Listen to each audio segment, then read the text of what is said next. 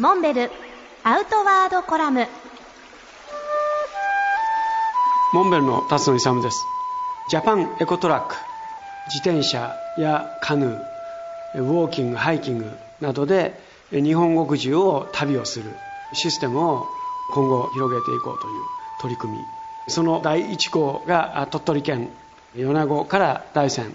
に至るトレイルが先日開通しました。これを受けて全国各地でもうすでにそういった人力のみで旅をするルートとりわけ自転車によるルートは整備されつつあるわけですけれどもこういったところとの連携を深めながらより一層国内への普及を図っていきたいと考えているわけです。そもそも鳥取米子大山で第1回に行われた C2 サミットというイベントがその発端になったわけですけれどもこれまでこれらのイベントを開催してきた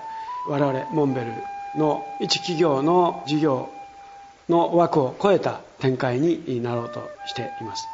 それを受けてこの度ジャパンエコトラック推進協議会という組織を立ち上げることになりました。その第1回の理事会が近日執り行われることになりました。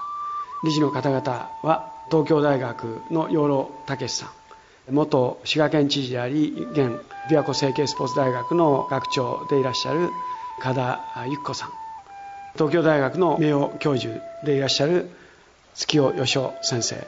月尾先生はすでにカヌーなどで世界各地を実践されているわけですけれどもこういった学識経験者の皆さん方と同時にサントリーの鳥井信吾さん。元ビーパル編集長黒笹康さん。などなど多彩な方々からの助言をいただきながらジャパンエコトラックを日本国内全域に普及していきたいと考えています。